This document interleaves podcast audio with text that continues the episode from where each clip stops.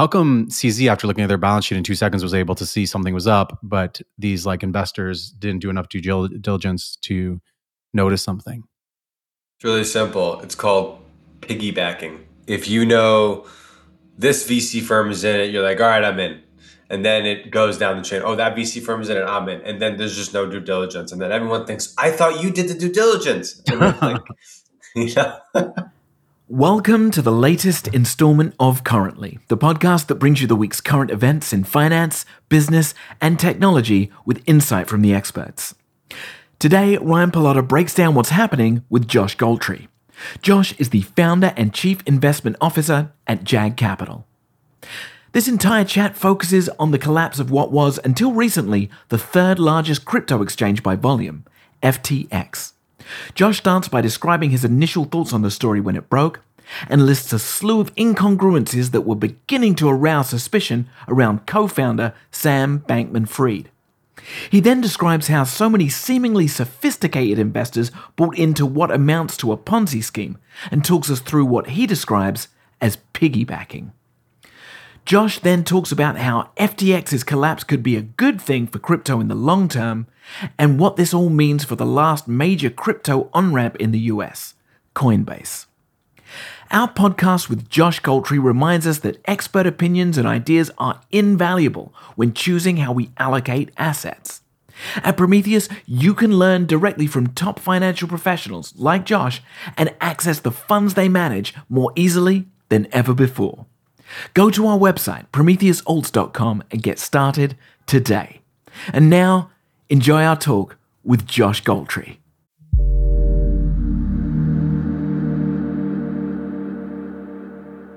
So, for those of you that aren't living under a rock, crypto is falling apart. The world's over, and I, my favorite person to have on to talk about these types of things is Josh Goltry, and uh, he hit me up the other day, fired up to talk about some things that he's super passionate to get out into the world. So, first off, I just want to hear about what was your initial thought when you heard about basically the initial th- uh, SBF FTX kind of catastrophe and then what were your thoughts when you started, when more and more started being revealed?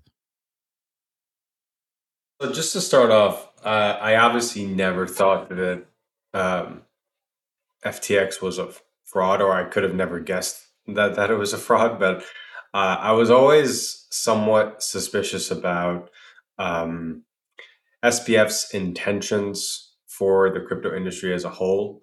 Um, if you actually uh, remember when he was preaching to Congress about crypto regulation, uh, he actually was trying to help draft legislation that would be very bad for the DeFi space. So, decentralized finance. Um, if you don't know what if you don't know what mm-hmm. DeFi is, um, and he was essentially, you know, instead of, uh, you know, invoking, uh, you know, positive regulatory clarity for the crypto industry as a whole. He was actually more like drafting the future business plan for FTX. So he was acting more in his self interest and in FTX's self interest than in the interest of crypto as a whole. So that was always so that's number one. Number two, uh, so as if anyone doesn't know, uh, SBF owned a company called Alameda Research, which was essentially mm-hmm. a crypto hedge fund slash market maker, um, and obviously owned and started FTX. Alameda was launched a couple of years before FTX was launched, right? Mm-hmm. Um, and the relationship between the two companies was always something that I thought was a little bit odd because you know imagine the advantage you have as a market maker or a hedge fund if you also owned an exchange hey if Jag Capital owned an exchange i'd be the best hedge fund in the world yeah i wouldn't know every order that comes through before anyone knows well, for that clear conflict of interest isn't that why he kind of suspect like moved his business to the bahamas yeah and anytime there's a you know an offshore based business, I think anytime someone does any business in the Bahamas or Cayman or anything, you sh- you you should always view that with a lot of skepticism. Um, mm-hmm. And you know, I think at one point, ten percent, or or or at least what was recorded, it could have been more, but ten percent of the trading volume on FTX was actually Alameda. Um, and SBF always preached that how he made his money was from um, was from arbitrage, uh, particularly with something which was called the kimchi premium. And if anyone doesn't know what that is, the kimchi premium was uh, a a a price differential between the price of Bitcoin in the U.S. and in South Korea. So, what he would do is essentially buy uh, on the cheaper uh, exchange in the, the US uh, and sell on the more expensive exchange in South Korea. So that's how he claimed he made yeah, all this money and how he arbitrage has, against the and taking yeah, advantage of the price discrepancies. Now that might have been true. It could be true. It probably is true. Uh, did did he make as much money as I think people thought he made off that? Probably not. Uh, so yeah, I mean, so if it is 100% true, yeah, if you do that up a million times, right, and you lever up, yeah, you're, you're going to have a lot of money. And mm-hmm. at the time, that premium was as wide as like 30%. But then people found out about it, and you know that eventually gets arbed away.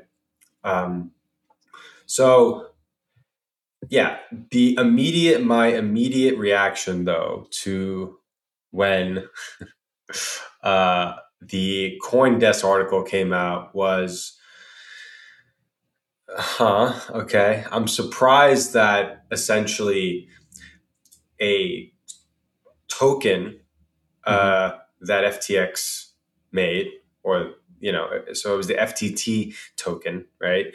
Is the majority of the balance sheet of supposedly one of the most cutthroat uh, and best uh, crypto trading firms in the world. Mm-hmm. I was a little shocked about that. There, there weren't many. So clearly, the, the, there wasn't a lot of blue chip uh, crypto holdings there.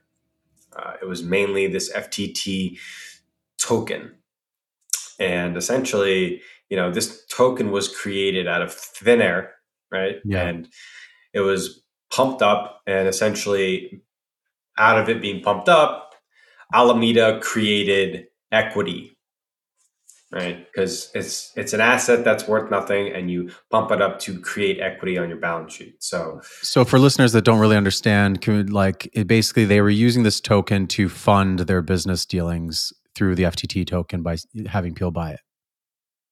So FTT was actually just a token that was used on FTX for you know getting discounts on trading commissions and whatnot, but it was also the largest holding on Alameda's balance sheet. It was 82% of the balance sheet, which is really odd. Mm-hmm. And the trading volume in FTT was very thin. Uh, so not a lot of people traded this, right? So you so knew the, the main reason they created FTT. Like there was well, the their main reason they used it or created it was to like they created it so they can borrow against it. That's essentially okay. the the the reason. Uh-huh. So they created equity uh-huh. and they borrowed against it. So when you create an asset, it creates equity on your balance they sheet, wanted, right? Okay. Mm-hmm. And then when you have that, you can you can lever up and they borrowed from every crypto broker on the street from BlockFi to And what were they uh, borrowing? Uh, they were borrowing other types of crypto. So or? one of so one of Alameda's like bread and butter things was uh, yield farming. Okay, yeah. Uh, uh, I'm not going to get into that. I honestly don't think I can explain it that well because I've I've yeah. personally never. That's kind of like staking. It's like it's like staking on steroids, though. It's like staking. it's it's not even staking. It's just you're trying to. Uh, uh, well, actually, no. It is staking on steroids, but it's it's on really really risky uh, very illiquid tokens. It's like Um, human growth hormone steroids. If you can't even explain it, then they were probably up to something It's shady. like if you were trying to stake Dogecoin or something. Let's just Yeah, let's just, that's fucked. Let's just put it that Um, way. so, and then Uh, also Binance had a huge, large holding in FTT, which added to the complexity here. Yeah, so here's where where things unraveled, and it, you know, it appears that CZ orchestrated one of the best corporate takedowns in history. Whether that's what he was actually trying to do, I don't know. But if he did, it was genius. So I'll Mhm. explain what was happening here. So, um, Binance was actually one of the first investors in FTX, right? And at some point, um, uh, CZ wanted to liquidate Binance's position in FTX. So he asked uh, Sam to buy him out or have someone buy a stake out.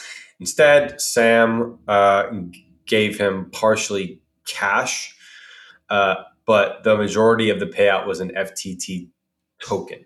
Oh, okay. That's how he got the FTT. I was wondering how he got the FTT Okay. tokens. Okay. Yeah. So Why would anyone Theory- want FTT tokens?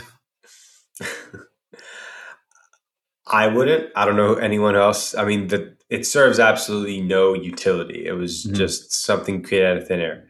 Uh, it was a Ponzi scheme, as th- this whole thing is. Mhm. Um, but um, the theory here is that CZ knew uh, how dependent Alameda was and how dependent FTX was on FTT. And he knew that the majority of the balance sheet makeup at Mm. Alameda was FTT. So that could be an interesting motivation for accepting FTT as the coin then. Uh, maybe, but only if you eventually wanted to take down uh, Yeah. their operation. So here's where it gets interesting: is where he knew how. So, like I said, he knew how a reliant FTT was in terms. Oh no, he knew how a reliant Alameda was on FTT for a liquidity and balance sheet health. Um, so he announced uh, on the uh, town square, you know, of the internet, Twitter, that you know he's going to sell all of his FTT. Um, and But you considering wouldn't do that if you're going to liquidate all your holdings. You're not announcing it ahead of time. Right, but I think what he was also upset about was that. Uh, oh yeah, I, f- I also forgot this. Sam was kind of bad mouthing uh, CZ about not uh, sitting in front of Congress to preach for crypto regulation, right? Mhm. So, um, and you know, there were certain articles put out about CZ's kids and family. It was it was a little messy. So I don't think CZ liked that. And I, and just also, you know, if Sam uses brain, I wouldn't uh, criticize uh, one of uh, his first backers um, and a guy right? who's holding he's holds holding so much FTT coin at the time.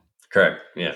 So the theory is that CZ announced that he was going to sell all of his FTT uh, because he knew how, how, how, reliant that they were on that. And he also knew that the liquidity in that uh, particular token was very thin. So if you're selling $2 billion worth of FTT, which is what he had, it's going to, the, the price is going to plummet. It's just, it's pretty simple. Um, and what then ensued was that, and what caused the run on the bank at FTT, at um, FTX, was that people thought, okay, if Alameda might have a liquidity problem, maybe FTX does too. No. So that's what caused the run on FTT, which then subsequently exposed this massive $8 billion hole they had on their balance sheet. Because when, you know, people want to pull out their money because they're scared of something, but there's nothing there, you have, you have a problem, right? yeah. Um, so, and Caroline Ellison, hmm The CEO of Alameda. CEO of Alameda, uh, and a supposed ex girlfriend of SBF, Uh, we don't Yeah. know if that's true or not, but Apparently, they also had an open relationship when they were like dating multiple people. yeah, there were some weird sex parties happening in the Bahamas uh, Yeah. with the Alameda crew. Let's just say that Oh. they were all polygamous. They all, I think they all lived in the same house. They lived in the, Yeah. they lived in an SBF's uh, forty million dollar penthouse or something. But she is actually the one. So I don't know if anyone caught this, but when uh, CZ announced that he was going to sell his FTT, Caroline said, in order to suppress the market impact of this, we will buy all of your FTT at $22 each. Now, at face value, it, it doesn't seem like th- that statement is a problem. Here's why it's a problem, though, is because if you announce a price that you are willing to buy it at, if someone wants to sell it, you are essentially announcing that below this price, we have a problem. Mm, So the lowest price they are willing to buy it at without causing major balance sheet stress for Alameda was twenty two dollars. and any idea what it was She trading? the announced that price. What was it trading at at the time? It was like 22, 25, and then Yeah. it plummeted to 15.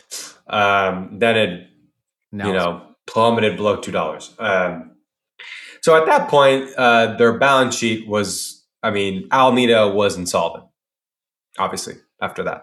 Um, and then their balance sheet was revealed. And aside from FTT, they owned a bunch of crap. Mm-hmm. I mean, it wasn't a lot of Ethereum, it wasn't a lot of Bitcoin. mhm. They had a lot of Solana. Uh, Sam was a a large early investor in Solana and was a big supporter of Solana. Um, and you know, generally, it it it's just I don't have any words to describe the scale of this fraud. Um, but yeah, f- following that, that's what led to the run on FTX Mhm. because people were scared because of how closely linked those two entities are that if Alameda has problems, FTX might also have problems too. And then it revealed that not all the money was there. So, and it's funny because the exact, um, the exact uh, hole on the FTX balance sheet, which was eight billion, was the same amount of liabilities Hmm. on Alameda's balance sheet, which is eight billion too. No so way. they were taking. So if anyone was living under a rock past couple Mhm. weeks, uh, uh, SBF or FTX, whatever you want to refer to it as, took customer deposits to speculate on at his The tune of eight fund. billion dollars, probably. At least let's just Mm. let's just say at least eight billion. Uh, but it wasn't only to speculate, you know. Like I guess you know I don't know if you can give someone a pass for this, but it's not uh, it's not as bad. It's just as bad, but it's not as bad as taking customer deposits and speculating on them as it is to take customer deposits and buy a political party and Mhm. buy houses and real estate all over the Bahamas. He owned about four hundred million dollars in real estate in the Bahamas. Insane. Yeah. Um, I think that's And- almost worse. but um, like, but uh, let's just go back for a second. A few, uh, like a few months earlier, he was he looked like the darling in crypto because he was saving a lot of crypto companies using money from Alameda, going and buying up large shares in defunct crypto companies, right? So, can you talk a little bit about that and like what he was doing? Like maybe it was like five, six months ago. A lot of companies that were struggling and going insolvent because what happened to crypto. He was buying up, and his excuse or reason for that was that he was trying to support the ecosystem. Okay, so this is where it also gets pretty funny. is that so the first crypto meltdown this year was in June as a result of Three Arrows Capital and Yeah. Celsius and Voyager. Um, Celsius was one of the ones that he bought, I think. He bought Voyager. Okay. Celsius just went uh, went belly up. Um, so everyone was always wondering how Alameda Had so much. was capital. unaffected. Oh yeah, okay. So aside from 3AC, Celsius, and Voyager, uh, that was also caused by the collapse of Luna. So uh, to actually go back further, the collapse of Luna led to the collapse of 3AC, and contagion then effect from, like, subsequently led to the collapse of these CeFi lenders because Mm. 3AC borrowed so much money from all these CeFi lenders. And we'll get to more of the Uh, contagion effect we might see later, but that was due to the contagion effect that happened from Correct. Luna that we saw there. Correct. Yeah. So here's the thing: is a lot of people didn't understand how Alameda was unaffected by this, right? Mhm. Um, at And we, we even heard Brian Armstrong say recently that at the time he had no idea how they even had so much liquidity to be buying up these It was very suspicious. broken yeah. companies because he was buying up everything. I think he even invested a large amount into Robinhood. Yeah, he bought. Uh, I think it was seven hundred million dollars. Robinhood. Something yeah, like so pe- that. People were confused as to where he was getting so much liquidity. 500 million maybe i don't remember but um, yeah so people were uh, a little curious about that uh, but i guess now we have the answer is that he was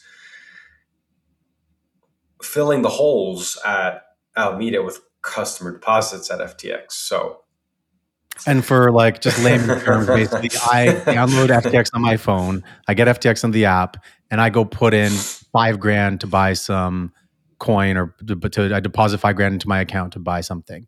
So it's going there, it's sitting in uh, FTX's accounts, and he's pretty much just taking it and using it. Yeah, I mean, imagine if you gave a banker or an exchange five dollars, Mhm. and instead of keeping the five dollars in the bank, uh, they put it in their bank account. it's pretty simple. People couldn't really tell that this was happening at all. Like they had no idea that this was really happening. Was- Like on their accounts, they opened up their app and it looked like they had their money in there. Well, yeah, look, it showed you a number, right? But Yeah. that that mm, that number meant nothing. You know, it's just a piece of paper, right? So Yeah. uh, I think that um, it's so interesting because the collapse. So what I think people also need to realize is that the collapse of FTX and Alameda is is also the result of Luna. Like the the effects of the Luna collapse, 3AC collapse, and the CeFi Mhm. collapse are still being felt. It is still happening. So we will continue to face these blowups, right? We're not finished with with this. There are probably lots of pockets in the space that haven't been exposed yet. Um, and, uh, you know, we'll see, you know, where the dead bodies are, are lying going forward because it seems like they just keep coming up. Um, Yeah. Do you think this is a good thing maybe for crypto to start maybe exposing some of these frauds? Because we're kind of seeing like the death of a lot of NFT companies with Bored Ape Club, uh, Yacht Club, whatever they're called. Kind of no, you know, they've lost a lot of value. Is this good for crypto in the end of the day? Uh, in the very long run, yes.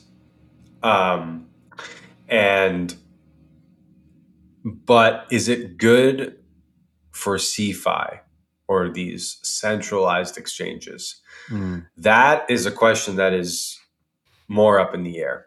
I think that what happened actually speaks more to the thesis of DeFi because if you notice, all the blowups that happened this year were all on centralized exchanges or centralized platforms, right? So the If two main were- centralized exchanges are going to be Binance and Coinbase right now.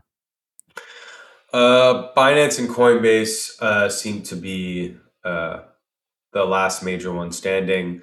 There's Gemini, there's Kraken. Gemini had some issues uh, as well with their Earn program. Uh, and like all these earn and lend programs on these exchanges, right? It's, it's, I wouldn't advise anyone to engage in any of that. And like, here's why is because your yield on that earn program is so dependent on so many different counterparties not screwing up or mm-hmm. not going bust, right? So how the earn pro like how earn programs work, right, is essentially if you're using Gemini, right, and you enter into their earn program, let's say you're using your earn program for Bitcoin, right? Your Bitcoin is given to let's say uh, Genesis, who's also now on the verge mm-hmm. of bankruptcy. Um, Genesis then lends out that Bitcoin to an institution, right? Uh, and then the yield comes yeah. back all the way in the chain. So the problem is, is if one of those, so if the broker mm-hmm. who lent it out, or the ultimate end of that chain, who's you know the institution, fails, then you don't have your money you yeah. don't have your money. Sounds like a pyramid pyramid scam. Um, yeah, it it you know a lot of what happened, a lot of the the gains that happened in 2021 is starting to look more and more like it was influenced by a massive Ponzi scheme. Unfortunately. Mm-hmm. Um, so, what does this mean for the space? Uh, short term, the sentiment is completely destroyed. It's completely yeah. destroyed. Um, but you know, I've spoken to a lot of crypto natives as well, and and people who are very invested in the space, and they're generally optimistic. Um, but do they think that prices are going to uh, rise like they did in the last couple of years now. Um, so I a question that, for you I have is that like we've seen so many legendary investors in FTX. Sequoia was heavily invested as one of the most probably famous funds that were invested in FTX. A number of celebrities as well. CZ after he he was going to attempt to buy FTX and he tweeted the the day after that after looking at the balance sheet it was so bad that they cannot move forward with buying it. My question is there are so many legendary investors that were invested, they never suspected anything, apparently, um, was off with them. How come CZ, after looking at their balance sheet in two seconds, was able to see something was up, but these like investors didn't do enough due diligence to notice something? It's really simple. It's called piggybacking. So, um, if you know this VC firm is in it. You're like, all right, I'm in. And then it goes down the chain. Oh, that VC firm is in an I'm. And then there's just no due diligence. And then everyone thinks, I thought you did the due diligence. like, you know? True. So it's just uh, a, a, a, just a gross lack of due diligence. Um, you know, I, you know, Jag Capital has a, a, a, a small uh, but growing uh, VC strategy. Um, and, you know, I've always asked to see the books, even if it's an early stage shop. I don't care if they have any revenue. I don't care if they have a little bit of revenue. I just want to see that you're you're a real company, that you're a yeah. real thing. You're not you embezzling come one money into another. Yeah, company. I just I just want to see that you're not doing a bunch of funny business. That's all. I don't expect to see like a crispy clean balance sheet, especially for SARS. I just want to know that money is being used appropriately, right? And that the numbers reflect reality. It's really simple. Um, and I think that a lot of VCs, including the bigger ones like Sequoia and a, a lot of the crossover funds like Tiger and Altimeter, were were just very very swayed by other VC firms, and a lot of VC firms were just really swayed by Sam himself. Um, it's odd because he's not the most charismatic guy, but somehow everybody was swayed by him. It's so funny because I went back recently and I watched a bunch of his interviews, and like, yeah, he does like.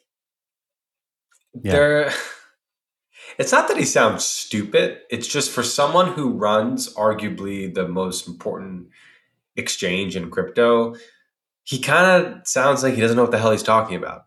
Yeah, he was all he was very scattered, all over the place. Seemed a little unhinged. I think there's a lot of stories that have been coming out now. Also, how he made his employees and himself take a lot of speed and amphetamines, um, Adderall. They were like, yeah, they were always on on uppers for sure. Yeah, and if you watch any interviews, he's like Adderall and- shaking and, stuttering, and like he's like his hands are moving. Yeah. Um, So it's a little odd that he was able to like win over through charisma or something. Um, some of these major VCs and investors, Tom Brady, a long list of celebrities who are now being sued. Yeah, it's. I'm trying to like organize my thoughts because I have so many thoughts about this. What's your biggest thought?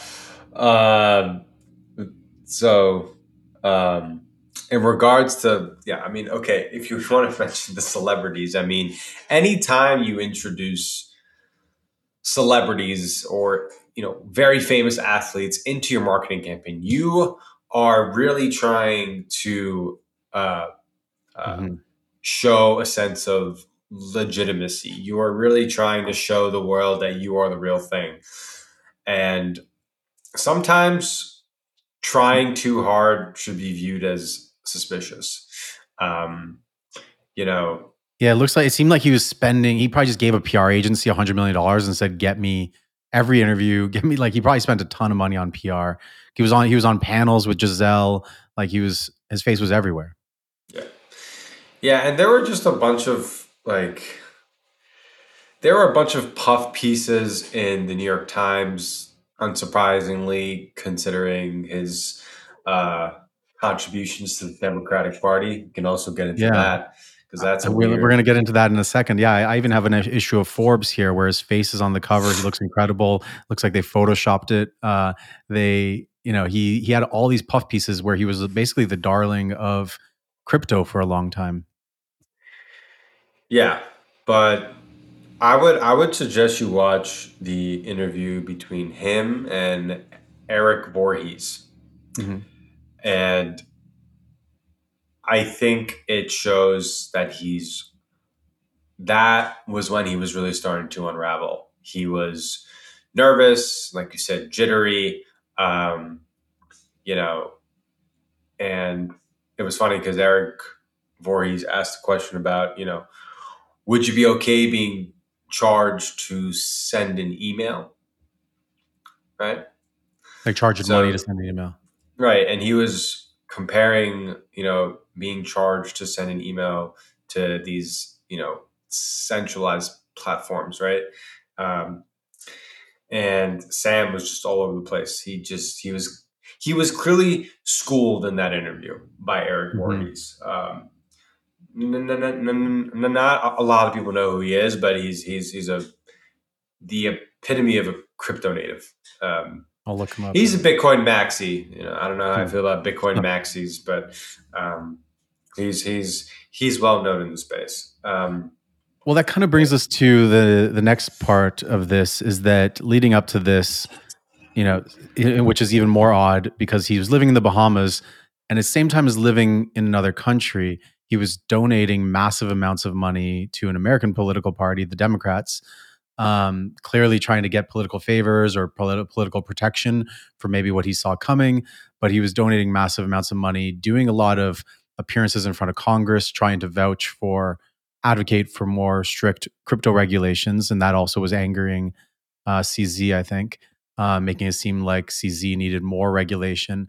Um, you know, could you talk a little bit about your opinion on why he was doing so much donate, do, doing so many donations to the Democratic Party, and his, you know, his advocacy for more regulations around crypto? And then I I know you said you didn't read it, but he did. There was that Vox article that came out where a Vox interviewer was you know, um, was talking to him. And David Sacks has actually been posting this a lot on Twitter. Um, one of the most interesting parts of the interview, it was basically a DM exchange between him and a Vox reporter on Twitter.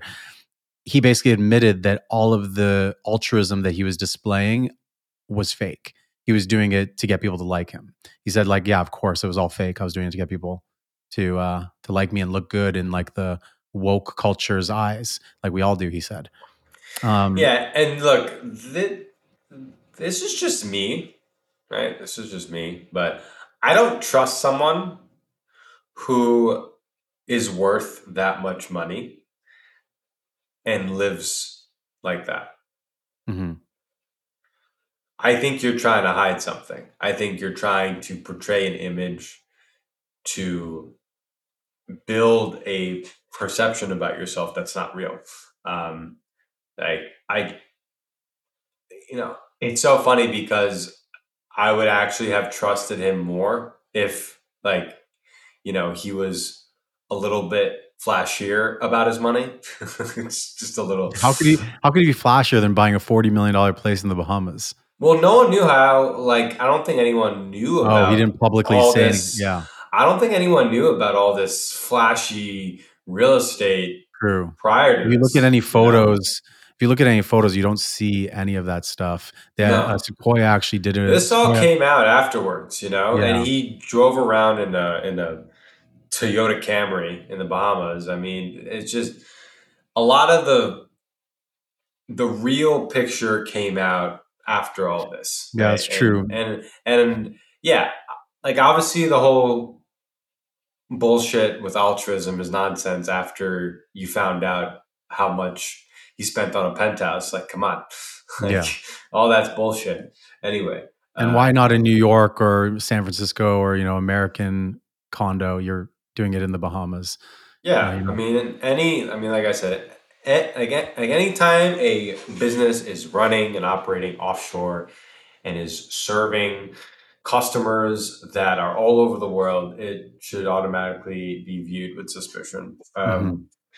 It's uh, Yeah, it's Yeah, and I think what's Sequoia did a really is- big article about um, about him as a profile piece because clearly he was a big investment in there uh, for them, and um, some of the photos that they put in the article were like looked like a dingy office, people sleeping on the floors, like it, it looked like they were just hustling and, and struggling. It didn't show the one of the most expensive country clubs in the world um, Yeah. that they belong to and all of that. They- Yeah. There are stories that they also built their own sushi restaurant because they really wanted good sushi there. it's incredible. It's Mm-hmm. incredible. You know, like uh, the, the the whole collapse of his empire um, is is interesting because you know when 2008 happened with all of the banks in trouble and everything. Obviously, they had the Federal Reserve at their you know at their backstop, right? And I kind of wonder if this complete collapse in liquidity for this industry would lead to some kind of federal reserve for crypto. Not in the Mhm. same sense where it's centralized like the Federal Reserve is, but maybe through some kind of stable coin where if things got really, really bad for the industry, um, there would be some kind of mechanism uh, to save uh, the industry for you know the Mhm. for foreseeable future. Uh, it wouldn't be you know it's like it w- w- wouldn't be structured the same way, but uh, you know it's funny because like you know the Federal Reserve was created after the run on the banks in you know 1907. Uh, so this is this is pretty equivalent to that. This is this is almost as equivalent. Um, so Where do you think things go from here? And do you think that he does jail time? It's a lot. A lot of people are kind of freaking out. I saw a really actually interesting tweet um, just before we jumped on, where someone posted how someone in the Bahamas went to jail for six months for stealing like an eight dollar piece of produce. Um, yet Sam is still walking around free. Um, you know, we had some stuff come out where the C, the person they installed to be the CEO of the company right now, he cleaned up Enron and their mess, and he came out and said, "This is the unprecedented. This is unprecedented. It's the most gross act of corporate malfeasance he's ever seen." You know, is the he the guys who did Enron went to jail for twenty years? You know, um, you know, Jeff, the CEO of Enron, went to jail for almost twenty years. What's going to happen here? I'd be I'd be pretty upset if he doesn't go to jail. But I also wouldn't be shocked if he doesn't. Do you think that would have anything to do with his political contributions? If he doesn't go to jail? Somewhat. I think well look, the political entanglements are are really odd here, right? Mhm. So like Sam's parents are pretty involved in politics. Um, and Caroline Ellison's, you know, CEO of Alameda, her father was an MIT professor who worked with Gary Gensler, who's our SEC Mhm. chair, who isn't a, a fan of crypto himself. Um, th- there's this crazy conspiracy theory that's that that started on Twitter. I'm not saying it's true, um, but there is definitely some weird uh, political relationships here. But the c- conspiracy theory is that FTX was essentially created to destroy crypto, right? And you know the SEC, you know, in bed with the big banks. Big banks don't like crypto. It's the single biggest threat Mhm. to the banks because it's a new financial system that does not include them, right? And you know the, the, the, the biggest bank in the world is uh, uh, a big donor to the Democratic Party. Jamie Which Dimon is a huge Democrat. Um, so, you know, when he says "C- crypto bad, do something about it. I don't know. Yeah. I don't think I. I think this is a little far fetched, but uh, if it were true, wouldn't be surprised either.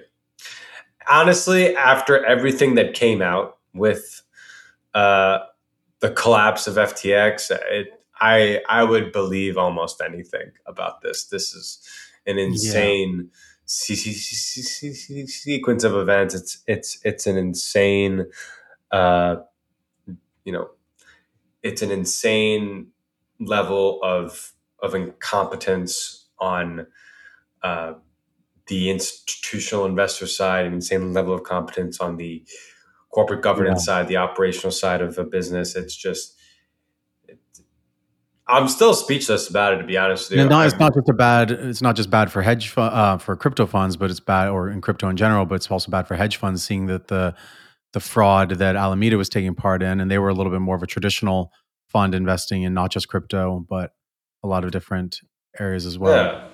No, I mean the the there were a lot of crypto funds who had their assets custodied on on FTX, right? Yeah. And, And there's so a lot of funds that didn't do anything wrong, and they're going to they uh, uh, lose a lot of their.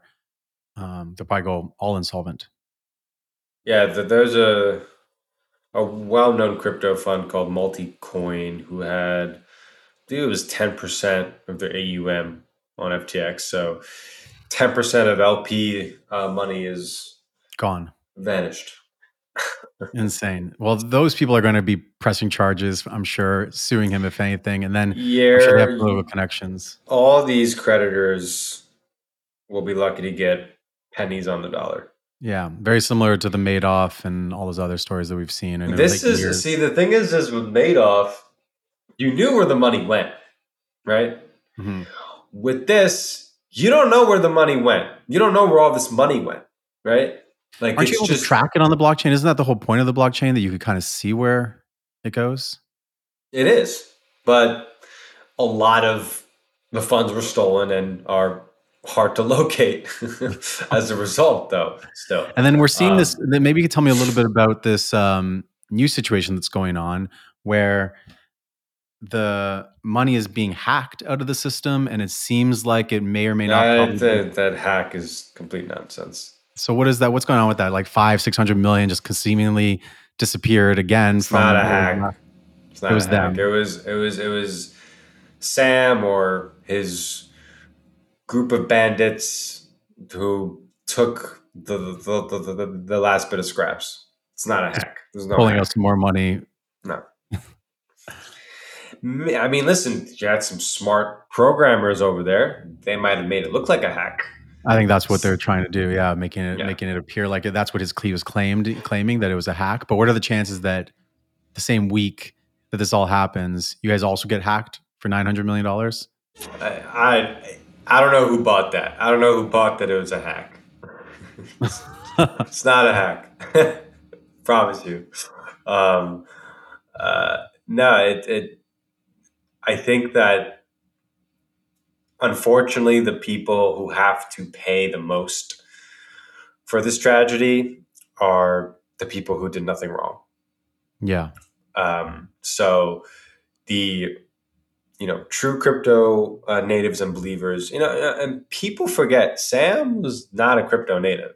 He came from Jane Street, which is one of the best trading firms in the world, hmm. not for crypto but for equities and options, um, and started Alameda. Uh, to trade crypto. And I really just think Sam saw cryptocurrencies as another asset to exploit.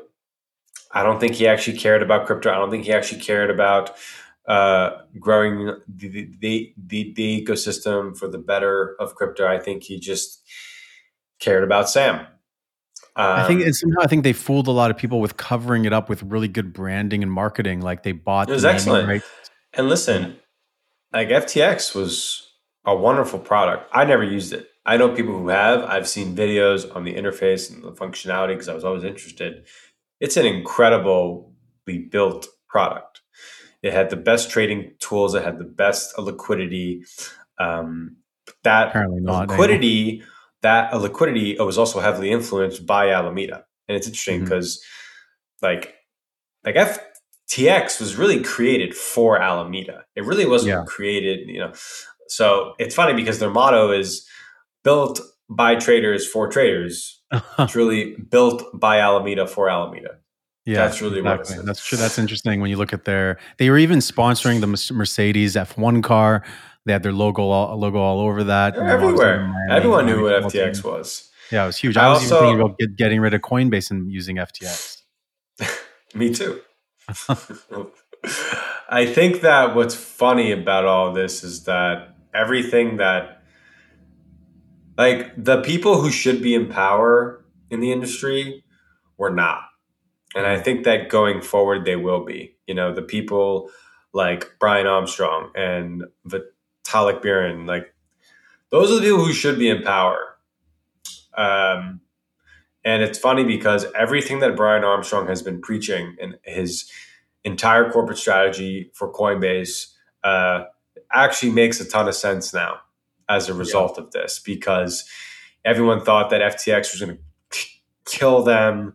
You know, they're moving much faster. Well, of course they're moving much faster. They're they're operating in an unregulated region of the they world. Had a so ton of liquidity that they were using that from other other other people's money. You know, you know, and I think what's interesting if you're hearing any of Brian Armstrong's talks these days, he knew um, you know Sam pretty well. I love I I love Brian Armstrong, and I think he is such a uh, a refreshing face and voice mm-hmm. in this time of crisis. He is the, the most rational voice. Um, yeah, he is, mm-hmm. and I do think that he was shocked that any of this was happening, and he he's the one that said like he was kind of surprised at how much liquidity Sam seemed to have when he was buying all of these um, assets and investing no, in Robinhood if you have billions of customer deposits, you can have as much liquidity as you want. yeah, exactly. Treating it like your piggy bank, yeah, of course. So um, before I let you go, why don't we end on where do you think this contagion effect goes from here? Because uh, as you said, there's a lot of innocent bystanders that are going to continue to be affected, not just people that had their money in uh, FTX or big, uh, you know, some different funds that may have had their money as custody as FTX was their custodians where do you think the contagion effect goes from here and does it how much more does it affect the rest of crypto and also it's going to be a dark winter for crypto just because people are kind of like turned off by this maybe in sentiment in general from retail investors is going to be quite a bit um, down right now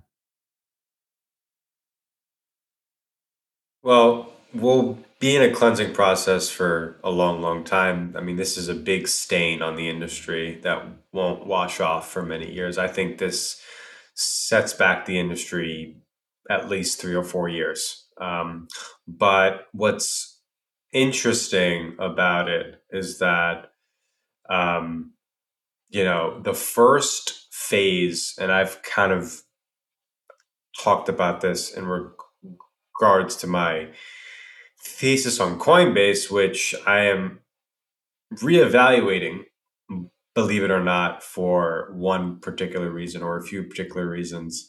It's not a large position at the moment, so you know my overall PNL was not completely destroyed as a result of this, but um, uh, you know the first phase of crypto is over, right? So the first use case is over, which was speculation and trading, right? Which was kind of how people speculated on the internet when the internet first became a thing, right? There were very l- l- limited use cases for the mm-hmm. internet, so people just speculated on it. And ultimately, you know, a lot of internet stocks came crashing down, and you know, just the same way that a lot of uh, coins came crashing down. I still think there's a, a ton of use cases and utility um, in for a lot of these protocols. Um, it's just a matter of you know n- n- number one who is going to be as engaged um, in the space as they were. Um, are they going to be as engaged? I mean uh, sorry. And is and are venture capital dollars still going to be thrown at this? Because if there is no funding for new projects and new protocols it's going to be really difficult for the industry to advance um, but you know i had kind of mentioned this about uh, coinbase uh, many times but they're you know while they've had a big drop in trading revenue um, as a result of lower volume. Uh, their their new lines of business are actually doing very well because of the growing use cases within crypto. And there is a lot of talk that centralized exchanges are done. Uh, maybe I don't know if I completely agree with that because you still kind of need an on ramp into crypto. And mm-hmm. at least in the United States, I mean, Coinbase is kind of, it's really the only one now. Uh, and I think well, that why, why, why, do people, always say Coinbase is the only one? But like, there's also Binance, right? Or is that an issue in the United States the way they? So Binance US and Binance are completely different entities. So Binance is not allowed to operate in the US and they don't operate in the US. Binance US has a very, very limited presence in the United States and not a, a lot of people use them. Coinbase is really the on ramp in the United States. Um, and okay, so they're, they're, limited in how much they can, their exchange can trade on Binance. There's just not, uh, you know, it's just not as effective. So in the United States, you know, Coinbase is really the one now. Mm-hmm. Um, and they are and will continue to be the on ramp for the industry. I think more so now they'll probably take some market share as a result of the collapse from FTX in terms of tr- trading volume. I think a lot of people. If so you then isn't trust, this good for your thesis that you had back at the idea dinner? Like, if you're going to be a long term believer in Coinbase, this is technically good. I'm still a long term believer in Coinbase, but here's why I he. I'm not saying I'm going to sell the stock. What I'm saying is I might not add to it more now just mm-hmm. because mm-hmm. of, you know, certain things. And number one, so this is going to uh, persuade people even less to trade, right? Because this is just, you know, and and and look, I know that my thesis is not all around trading. Actually, most of my thesis has nothing to do with their trading business because that um, was the past in t- terms of use cases of crypto and not really the future. Um, but another thing is that there is just a a a general lack of trust for CeFi mm-hmm. and centralized exchanges. If I had to trust one, I would trust Coinbase. It is a publicly traded entity that has audited financial statements and um, uh, um, you know, publishes a reserves that they Mhm. have. It is regulated as a not as a bank, but as a financial services provider in the United States.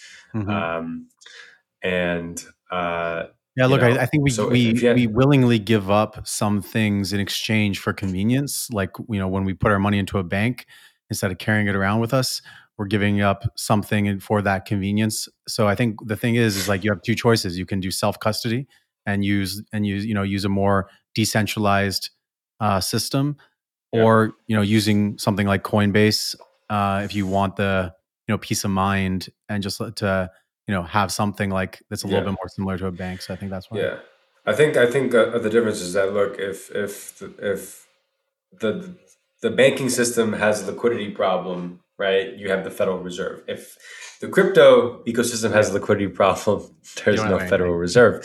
So, um, um, but I think that actually what you saw was the week that FTX collapsed. Uh, a lot of other exchanges uh, that operated offshore had a ton of outflows. Um, and Coinbase had none, actually. Hmm. Um, um, but just from a, a,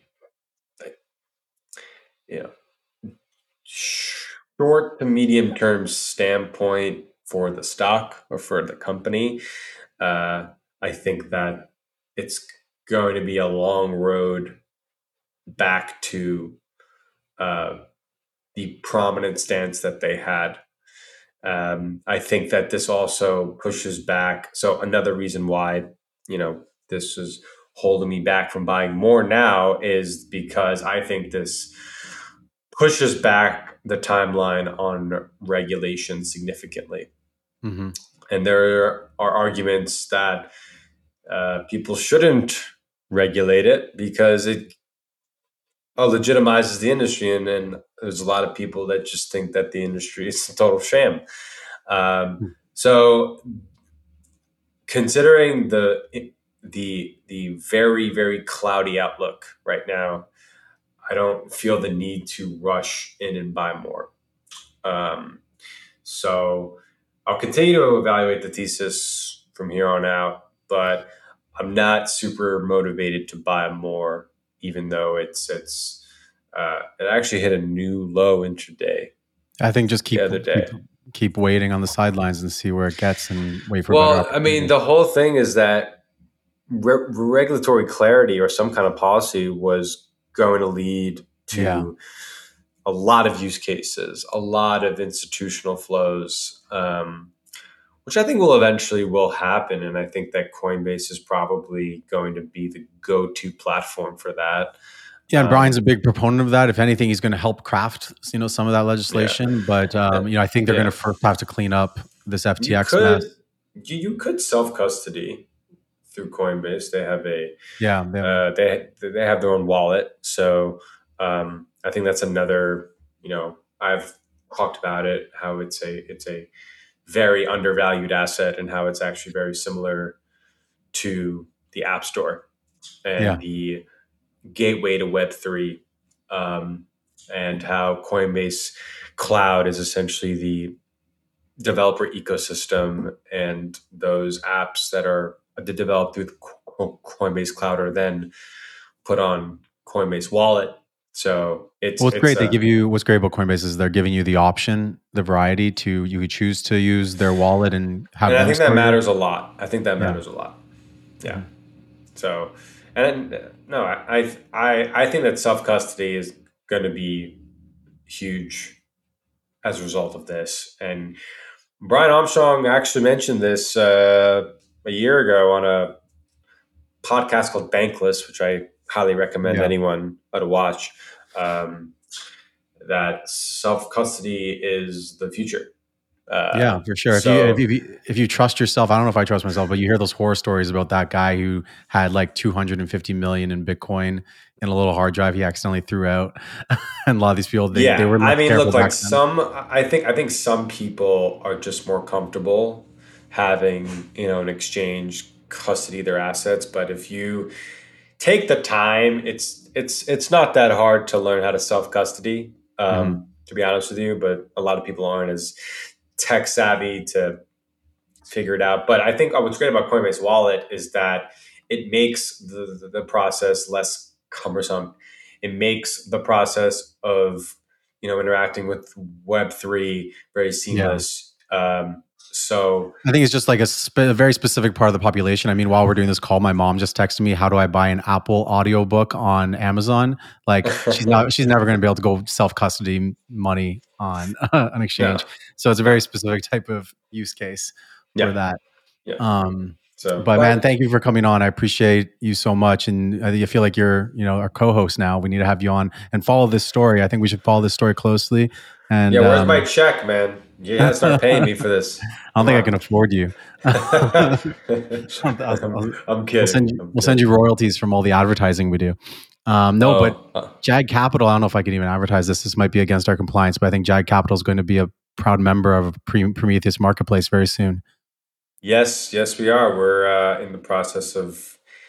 I am in the process of getting onboarded uh, with the uh, uh, with the uh, due diligence team, and I'm excited to be on. Uh, See, unlike FTX's investors, we do our due diligence, and you're going to pass with flying colors. We're going to get you in our marketplace, um, and for more people to learn about. And then we're going to do a lot of great content with you.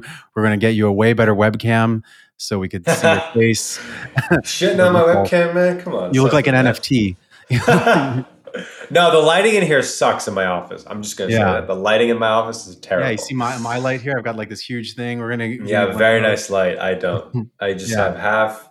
I have half. Okay, you're you're the brains. Light, half dark over here. It's okay, I Uh, just need, anyway, I need you to commentate on this stuff. Thank you so much, and uh, let's let's do it again and follow the story, um, and we'll update everybody soon. Let's do it, man.